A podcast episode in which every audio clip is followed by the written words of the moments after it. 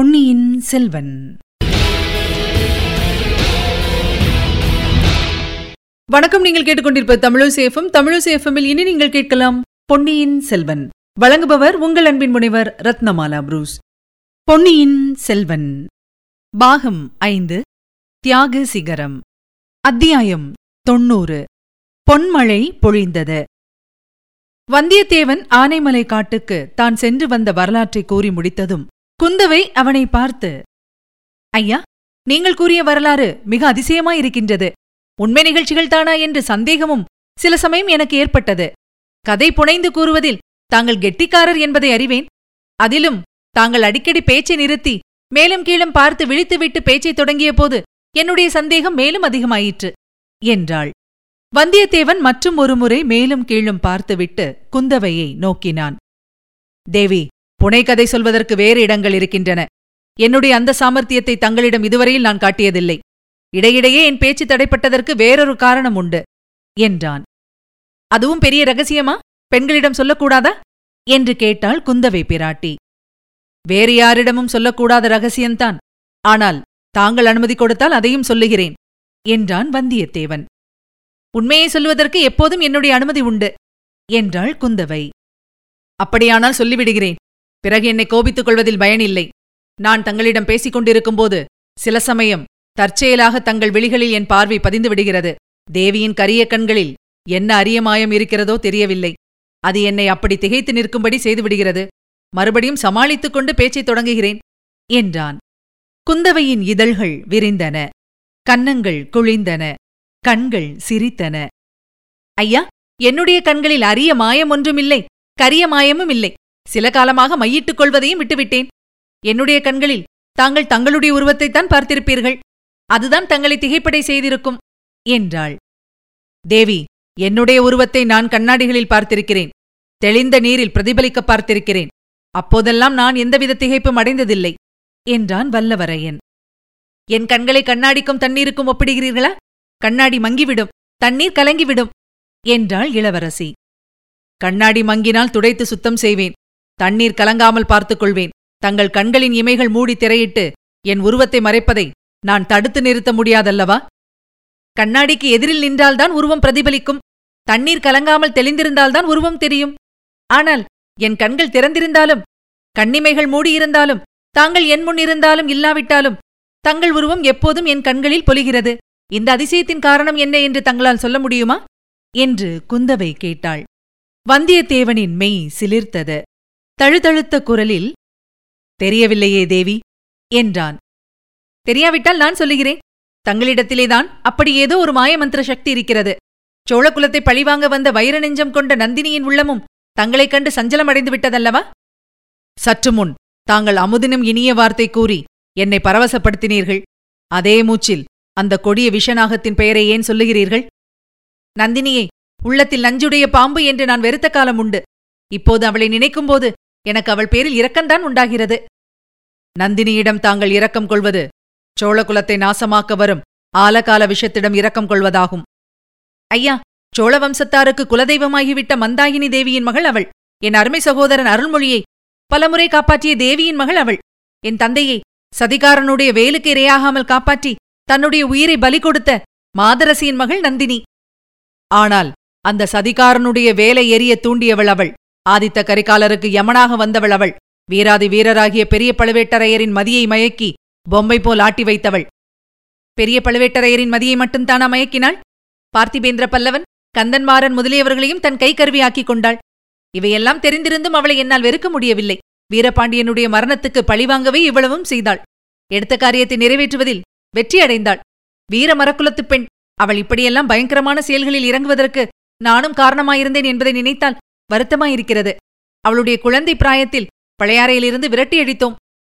நல்ல காரியமே செய்தீர்கள் தேவி. தங்களுடைய நெஞ்சிரக்கத்தின் மிகுதியால். அவள் சோழகுல பகைவனுடைய மகள் என்பதை மறந்துவிட வேண்டாம். வீரபாண்டியனுடைய மகன் சோழர் வீட்டில் வளர்ந்து அதனால் விளைந்த அனர்த்தம் போதாதா? வீரபாண்டியனுடைய மகளும் சோழர் வீட்டில் வளர்ந்து ஆதித்த கரிகாலரை திருமணம் புரிந்து கொள்ள நேர்ந்திருந்தால்? மிக்க நன்மையாக முடிந்திருக்கும். இந்த இரண்டு பெருங்குலங்களின் பகைமை தீர்ந்து இருகுலமும் ஒரு குலமாயிருக்கும். ஆனால் அந்த செய்தி உண்மையா இருக்குமா? எதை கேட்கிறீர்கள் தேவி? நந்தினி வீரபாண்டியனின் மகள் என்பது உண்மையா இருக்குமா? நந்தினி அவ்வாறு ஆதித்த கரிகாலரிடம் கூறியதை என் காதினால் நானே கேட்டேன். பெரிய பழுவேட்டரையரும் கேட்டார். அதுதான் பெரிய பழுவேட்டரையரின் மனத்தை அடியோடு மாற்றி அவரை ரௌத்ராகாரம் கொள்ளச் செய்தது. அந்த கொடிய வார்த்தைதான் இளவரசர் ஆதித்த கரிகாலரின் உயிருக்கும் யமனாக முடிந்தது. சிறிது யோசியுங்கள். கரிகாலன் மீது பழி முடிப்பதற்காகவே அவள் அவ்விதம் சொல்லியிருக்கலாம் அல்லவா? வீரபாண்டியனை கரிகாலன் கோபத்திலிருந்து காப்பாற்ற விரும்பிய போது அவளை வேறு விதமாக கூறியிருக்கிறாள். பெற்ற தகப்பனை குறித்து காதலன் என்று எந்த பெண்ணாவது தன் வாயினால் சொல்லியிருப்பாளா? தேவி கரிகாலர் அப்போது வெறி கொண்டவராயிருந்தார் அவள் என்ன சொன்னாளோ இவர் என்னவென்று பொருள் செய்து கொண்டாரோ யாருக்கு தெரியும்? கரிகாலர் சொல்லியதுதானே? அவரே பின்னால் நந்தினியின் தகப்பன் வீரபாண்டியன் என்று சொன்னபோது நம்பிவிட்டாரே. மேலும் வீரபாண்டியன் இறந்த பிறகே அவளுக்கு இது தெரிந்திருக்கலாம். தன் பிறப்பை குறித்த உண்மையை அறிவதற்காக நந்தினி என்னென்ன பிரயத்தனங்கள் செய்தாள் என்பது தங்களுக்கு தெரியுமே. நள்ளிரவில் அவளுடைய அன்னையின் ஆவியைப் போல் நடித்து சுந்தர சோழரை பைத்தியம் பிடிக்க அடிக்கவில்லையா? அதை தங்கள் தோழி பார்த்து மூர்ச்சையடைந்து விழவில்லையா? பாதாள சிறையில் மூன்று வருஷமாக அடைப்பட்டிருந்து தங்களுடன் விடுதலையடைந்த பைத்தியக்காரனை ஆழ்வார்க்கடியான் பயமுறுத்தி கேட்டபோது அவன் சொன்னதும் தங்களுக்கு தெரிந்திருக்கும். தெரியாமல் என்ன? நந்தினிக்கும் அவள் சகோதரனுக்கும் தானே தகப்பன் என்று அவன் கூறினான். அதுவே உண்மையாகவும் இருக்கலாம் அல்லவா? அப்படியானால் சில சமயம் பொய்யும் மிக்க வலிமையுடையதாகிறது.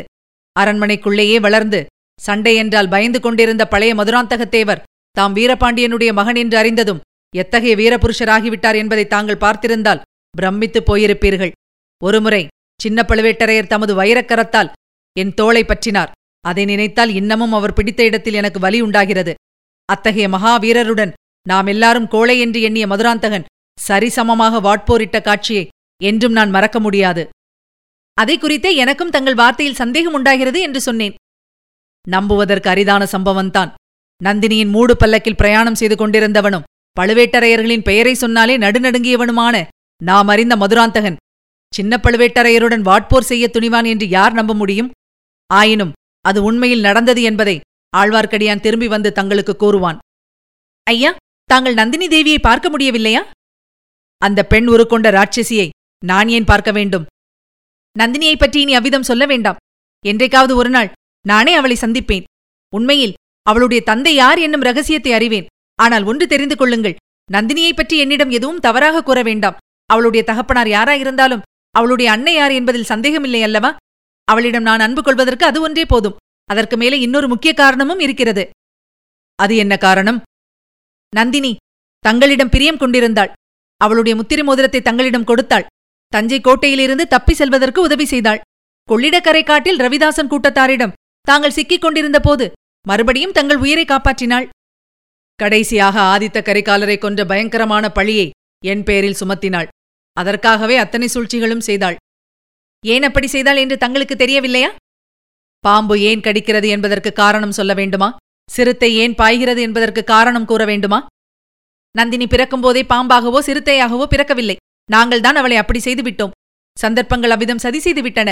தாங்களும் அதற்கு காரணமாயிருந்தீர்கள். ஐயையோ என் பேரில் ஏன் வீண்பழி? நான் அவளுக்கு அப்படி என்ன தீங்கு செய்தேன்? தாங்கள் அவளுக்கு ஒரு தீங்கும் செய்யவில்லை. அவள்தான் தங்களிடம் அன்பு கொண்டிருந்தாள். தெய்வமே புருஷர்கள் சில காரியங்களில் கண்ணிருந்தும் குருடர்களாயிருப்பார்கள் போல் இருக்கிறது. ஐயா இதை கேளுங்கள். நந்தினியின் உள்ளம் தங்களுக்கு தெரியவில்லை. நான் நன்றாக தெரிந்து கொண்டேன். அந்த துர்பாகியசாலி உண்மையில் வீரபாண்டியனிடம் அன்பு கொண்டிருக்கவில்லை. ஆதித்த கரிகாலனிடம் அவளுக்கு உண்மையான நேசம் கிடையாது. அவர்களிடம் அன்பு கொண்டதாக நடித்ததெல்லாம் அவள் அரசு பீடத்தில் அமர்வதற்காகத்தான். இதை நானும் அறிவேன் தேவி. அவளுடைய கிராதக நெஞ்சில் அன்புக்கு சிறிதும் இடமே இல்லை. அது தவறு. தங்களை கண்டபோதுதான் அவள் உள்ளத்தில் உண்மையான அன்பு உதயமாயிற்று. தங்கள் அபிமானத்தை கவர்வதற்காக அவள் எதுவும் செய்ய சித்தமாயிருந்தாள். என் பேரில் இளவரசரை கொன்ற பழியை சுமத்தவும் சித்தமாயிருந்தாள். அது எதற்காக? தங்களை என்றென்றைக்கும் சோழ குலத்தாருடன் நட்பும் உறவும் கொள்ளாமல் இருக்க செய்வதற்குத்தான். அதற்காக என்னை தஞ்சாவூர் ராஜ வீதிகளின் நார்ச்சந்தியில் கழுவில் ஏற்ற செய்வதற்கு ஏற்பாடு செய்துவிட்டாள். அதைவிட அவளுடைய கையில் பிடித்திருந்த கத்தியினாலேயே என்னை கொன்றிருக்கலாமே. தங்களை கொல்ல எண்ணியிருந்தால் அவ்விதம் செய்திருக்கலாம். அல்லது ரவிதாசன் கூட்டத்தைக் கொண்டு தங்களை கொல்ல செய்திருக்கலாம். பெரிய பழுவேட்டரையர் குற்றத்தை தன் பேரில் போட்டுக் கொண்டிராவிட்டால் பொன்னியின் செல்வர் குறுக்கிட்டிராவிட்டால் தங்களை உண்மையிலேயே கழுவில் ஏற்ற கட்டளை பிறப்பித்திருந்தால் ரவிதாசன் கூட்டத்தார் வந்து தங்களை விடுவித்துக் கொண்டு போயிருப்பார்கள். தாங்களும் ஒருவேளை இன்று ஆனைமலையின் மேல் சேர்ந்திருக்கும் கூட்டத்துடன் கலந்து கொண்டிருந்தாலும் இருப்பீர்கள். அத்தகைய விபத்து நேராமல் கடவுள்தான் என்னை காப்பாற்றினார். சோழ நாட்டையும் காப்பாற்றினார். தங்களைப் போன்ற ஒரு வீரரின் சேவை சோழ சாம்ராஜ்யத்துக்கு நஷ்டமாகாமல் காப்பாற்றினார். தேவி சோழ சாம்ராஜ்யம் மகத்தானது. ஐநூறு லட்சம் வீரர்களின் வாள்களும் வேல்களும் இந்த ராஜ்யத்தை கண்போல காத்து நிற்கின்றன. நான் ஒருவன் இதன் உதவிக்கு அவ்வளவு அவசியமாயிருக்க முடியாது. சோழ நாட்டை நாலாபுறமும் புதிய அபாயங்கள் சூழ்ந்து கொண்டிருப்பதாக தாங்களே சொன்னீர்கள். அது உண்மைதான் தேவி. ரவிதாசனுடைய சூழ்ச்சி திறன் அதிசயமானது.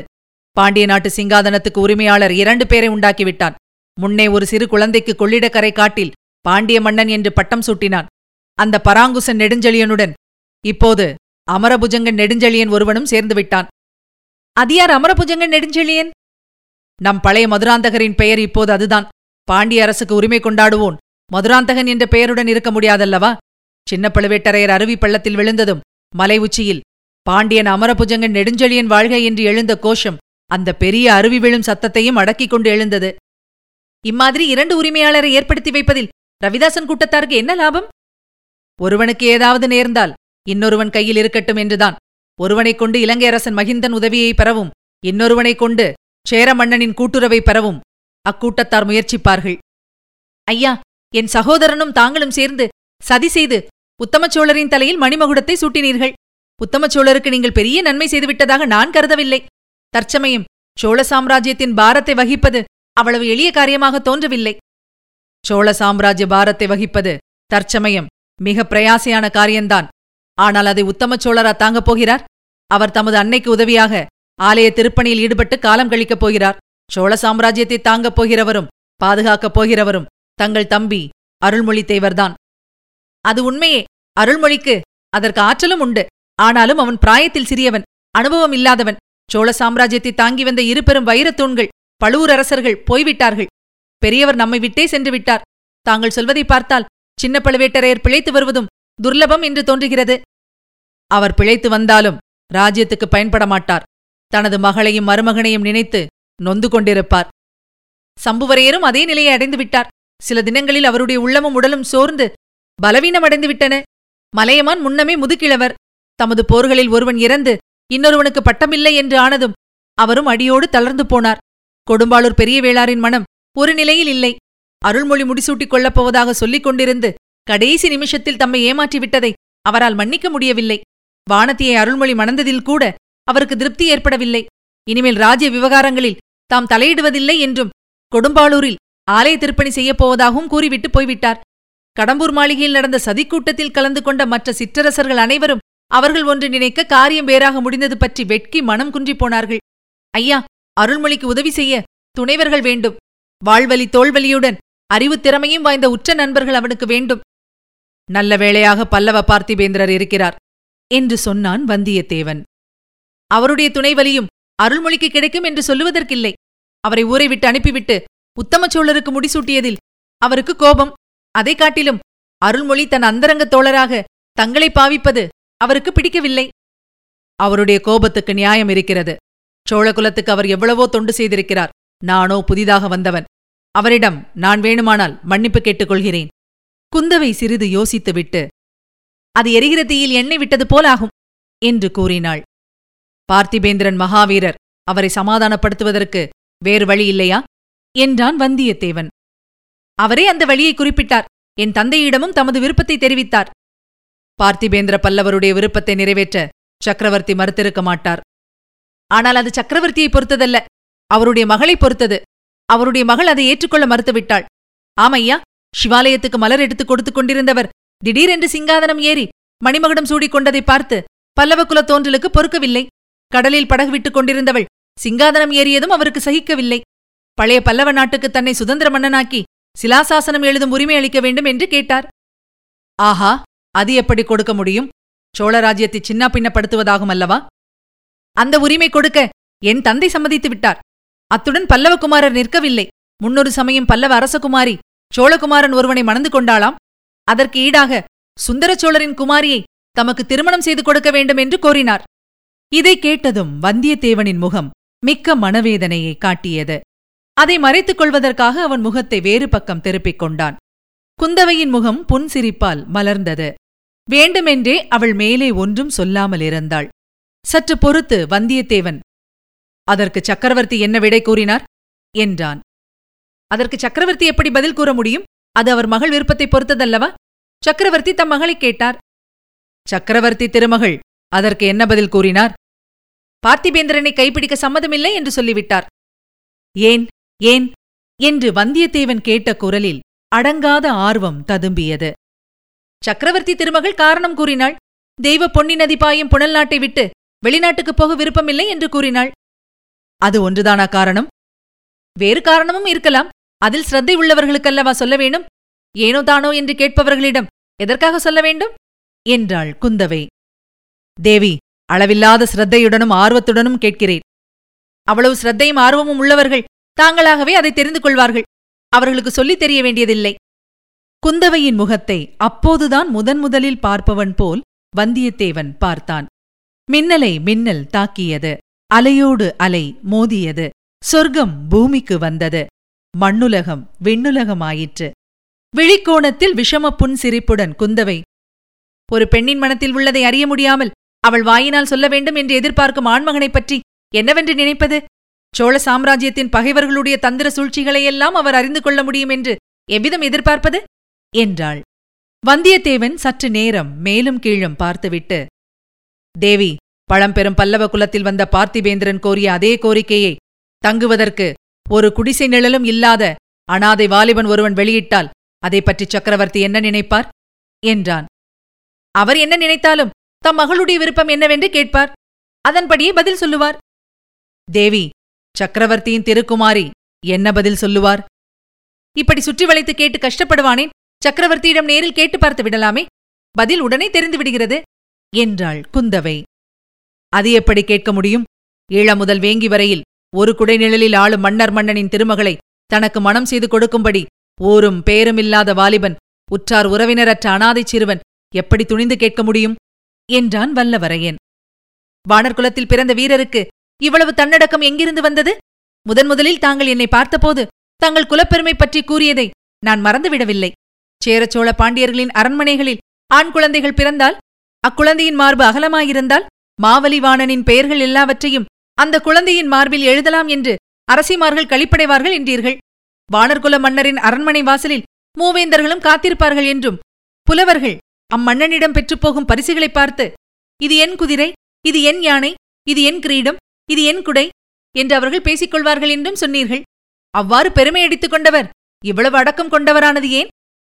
தங்கள் தம்பியின் சிநேகந்தான் அதற்கு காரணம். பழைய குல பெருமையை கூறி சிறப்படைய பார்ப்பதை அருள்மொழிவர்மர் வெறுக்கிறார். சூரிய குலத்தில் தோன்றியவர்கள் என்றும் கரிகால் வளவன் வம்சத்தினர் என்றும் விஜயாலய சோழரின் பேரரின் பேரர் என்றும் பெருமை எடுத்துக் கொள்வதை நினைத்து அவர் சிரிக்கிறார். ஒருநாள் அவர் என்னிடம் என்ன சொன்னார் தெரியுமா? என் குலத்து முன்னோர்கள் இதுவரையில் செப்பு பட்டயமும் சிலாசாசனமும் எழுதுவிக்கும் போதெல்லாம் சூரிய வம்சத்திலிருந்தும் மனுநீதி சோழனிலிருந்தும் சிபி சக்கரவர்த்தியிலிருந்தும் தொடங்கி எழுதச் செய்து வந்திருக்கிறார்கள். நான் அரச பீடம் ஏறினால் இந்த வழக்கத்தை மாற்றிவிடுவேன். நான் எழுதுவிக்கும் சிலாசாசனங்களிலும் செப்பு பட்டயங்களிலும் நான் சாதனை செய்த காரியங்களை மட்டும் பொறிக்கச் செய்வேன். அப்போது அச்சாசனங்கள் புனைந்துரைகளோ என்ற ஐயத்துக்கு இடம் தராத மெய்கீர்த்தியாக விளங்கும் என்றார். தேவி நானும் அவருடைய கருத்தை ஒப்புக்கொண்டேன். தங்கள் தந்தையாரிடம் சென்று என் பழைய குலப்பெருமைகளைக் கூறி தங்கள் கரம் பிடிக்கும் பாக்கியத்தை கோரமாட்டேன். அருள்மொழிவர்மரும் நானும் இந்த சோழ சாம்ராஜ்யத்தின் மேன்மைக்கு எங்கள் ஆயுளை அர்ப்பணித்திருக்கிறோம்.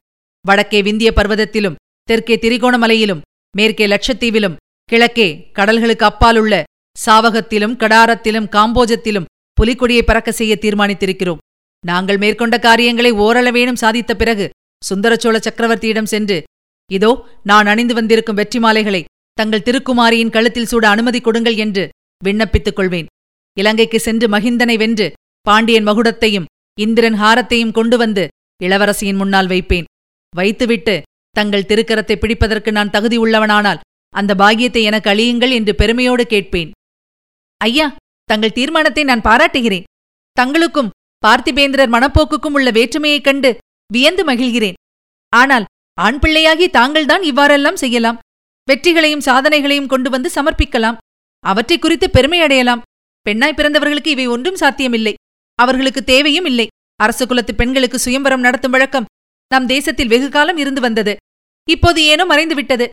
ஐயா என் தந்தை எனக்கு ஒரு சுயம்பரம் நடத்தி அதற்கு இந்த பரந்த தேசத்திலுள்ள அத்தனை அரசகுமாரர்களையும் அழைத்திருந்தாரானால் என் கையிலுள்ள மாலையை அவர்கள் யாருடைய கழுத்திலும் போட்டிருக்க மாட்டேன். தஞ்சை கோட்டையிலிருந்து தப்பி ஓடி வந்து பழையாறை ஆலயப்பட்டரின் துணையுடன் ஓடமேறி ஓடையைக் கடந்து அரண்மனை தோட்டத்துக்குள் புகுந்து என்னை தனிமையில் சந்தித்த அனாதை வாலிபர் அத்தனை அரசகுமாரர்களுக்கு மத்தியில் எங்கேயாவது இருக்கிறாரா என்று தேடுவேன். அவருடைய கழுத்திலேதான் என் கையிலுள்ள சுயம்பர மாலையை போடுவேன். வந்தியத்தேவனுடைய செவிகளில் ஆயிரம் கிண்கிணிகள் ஒலித்தன. வானத்திலிருந்து பொன்மழை பொழிந்தது. தளிர்களும் மலர்களும் குலுங்கிய மரங்களின் உச்சியில் வர்ண பட்டுப்பூச்சிகள் இறகுகளை விரித்து நடனம் புரிந்தன. இதுவரையில் உட்கார்ந்திருந்த வந்தியத்தேவன் எழுந்து நின்றான். நான் கூறியது தங்களுக்கு பிடிக்கவில்லையா? என்றாள் குந்தவை. நன்றாக கேட்டீர்கள். நான் விழித்திருக்கிறேனா? என் காதில் விழுந்ததெல்லாம் உண்மையா?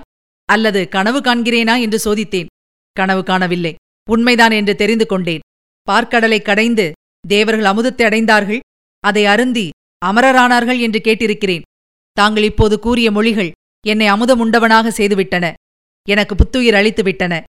குந்தவை அப்போது ஐயா ஒன்று மாத்திரம் நினைவில் வைத்துக் கொள்ளுங்கள். நீங்கள் போகும் இடங்களில் எத்தனையோ அபாயங்களுக்கு உட்படுவீர்கள். எவ்வளவோ போர்க்களங்களில் போர் செய்வீர்கள். பகைவர்கள் வஞ்சக சூழ்ச்சியால் தங்களை மேலுலகம் அனுப்ப முயற்சிப்பார்கள். அப்படி ஏதாவது தங்கள் உயிருக்கு அபாயம் நேர்ந்துவிட்டால் இந்த தொல்பெருமை வாய்ந்த சோழகுலத்தில் பிறந்த ஓர் இளவரசி கல்யாணம் ஆவதற்கு முன்னாலேயே கைம்பெண்ணாவாள். இதை மறந்து விடாதீர்கள் என்றாள். தேவி அப்படி ஒன்றும் நிச்சயமாக நேராது. நான் தான் அமுதம் உண்டு அமரனாகிவிட்டேனே. எனக்கு இனி மரணம் இல்லை கன இருள் சூழ்ந்த வனாந்தரங்களில் காற்றும் மழையும் கடுகிப் பெய்து நான் திசை தெரியாமல் தடுமாறும் சமயங்களில் தாங்கள் அக்காட்டு மத்தியில் உள்ள வீட்டில் பலகணிக்கு அருகில் விளக்கேற்றி வைத்துக்கொண்டு எனக்காக காத்திருப்பீர்கள். அந்த நினைவு எனக்கு தைரியமளித்து காற்று மழை கனாந்தகாரத்திலிருந்து தப்புவதற்கு துணை செய்யும். அலைக்கடலின் நடுவில் மரக்கலத்தில் ஏறி நாளும் வாரமும் மாதமும் கணக்கு மறந்து திக்கு தெரியாமல் மதிமயங்கி கதி கலங்கி நிற்கும்போது சப்தரிஷி மண்டலத்தின் அடியில் என்றும் நிலைத்து நின்று சுடர்விட்டு வழிகாட்டும் துருவ நட்சத்திரமாக தாங்கள் ஒளி வீசுவீர்கள். நான் திசையறிந்து என் மரக்கலத்தை திருப்பிக் கொண்டு வருவேன். கடற்கரை ஓரத்து பாறைகளில் மாமலைகள் போன்ற பேரலைகள் தாக்கி கடல் கொந்தளித்துக் கொண்டிருக்கும் இரவு நேரங்களில் கலங்கரை விளக்கிலிருந்து வரும் உயிர்காக்கும் ஒளியாக தாங்கள் பிரகாசிப்பீர்கள். அந்த பிரகாசத்தைக் கொண்டு என் படகு பாறையில் மோதாமல் கரையிலே கொண்டு வந்து சேர்ப்பேன். புல்லும் பூண்டும் முளையாத அகண்டமான பாலைவன பிரதேசத்தில் வடவைக் கணல் என கொளுத்தும் வெயிலில் அனல் பிளம்பன சுட்டுப் பொசுக்கும் மணலில் நான் தாகத்தினால் நா உலர்ந்து வியர்வை கால்கள் வறண்டு தவித்து தத்தளிக்கும் நேரங்களில் தென்னை மரங்களும் தேன் கதலிகளும் சூழ்ந்த ஜீவநதி ஊற்றாக தாங்கள் எனக்கு உதவுவீர்கள். தேவி இந்த விருந்து பரந்த உலகத்தில் நான் எங்கே போனாலும் எத்தனை கஷ்டங்களுக்கு உட்பட்டாலும் ஒரு நாள் கட்டாயம் திரும்பி வருவேன். திரும்பி வந்து தங்களை கரம் பிடித்து மணந்து கொள்வேன். இந்த என் மனோரதம் நிறைவேறும் வரையில் என்னை யமன் நெருங்க மாட்டான். அமுதமுண்ட அமரனாக இருப்பேன். இவ்விதம் வந்தியத்தேவன் தன் வாழ்க்கையில் என்றும் பேசி அறியாதவாறு பேசிவிட்டு உட்கார்ந்தான்.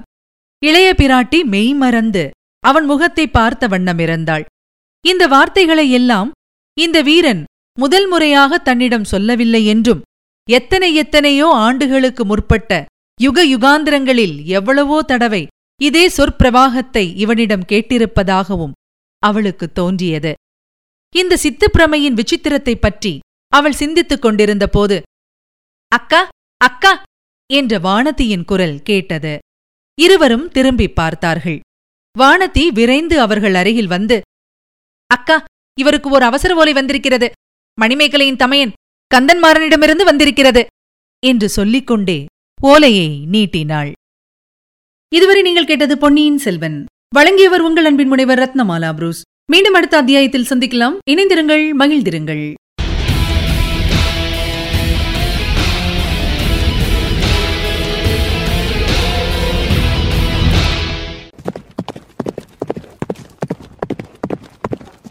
பொன்னியின் செல்வன்.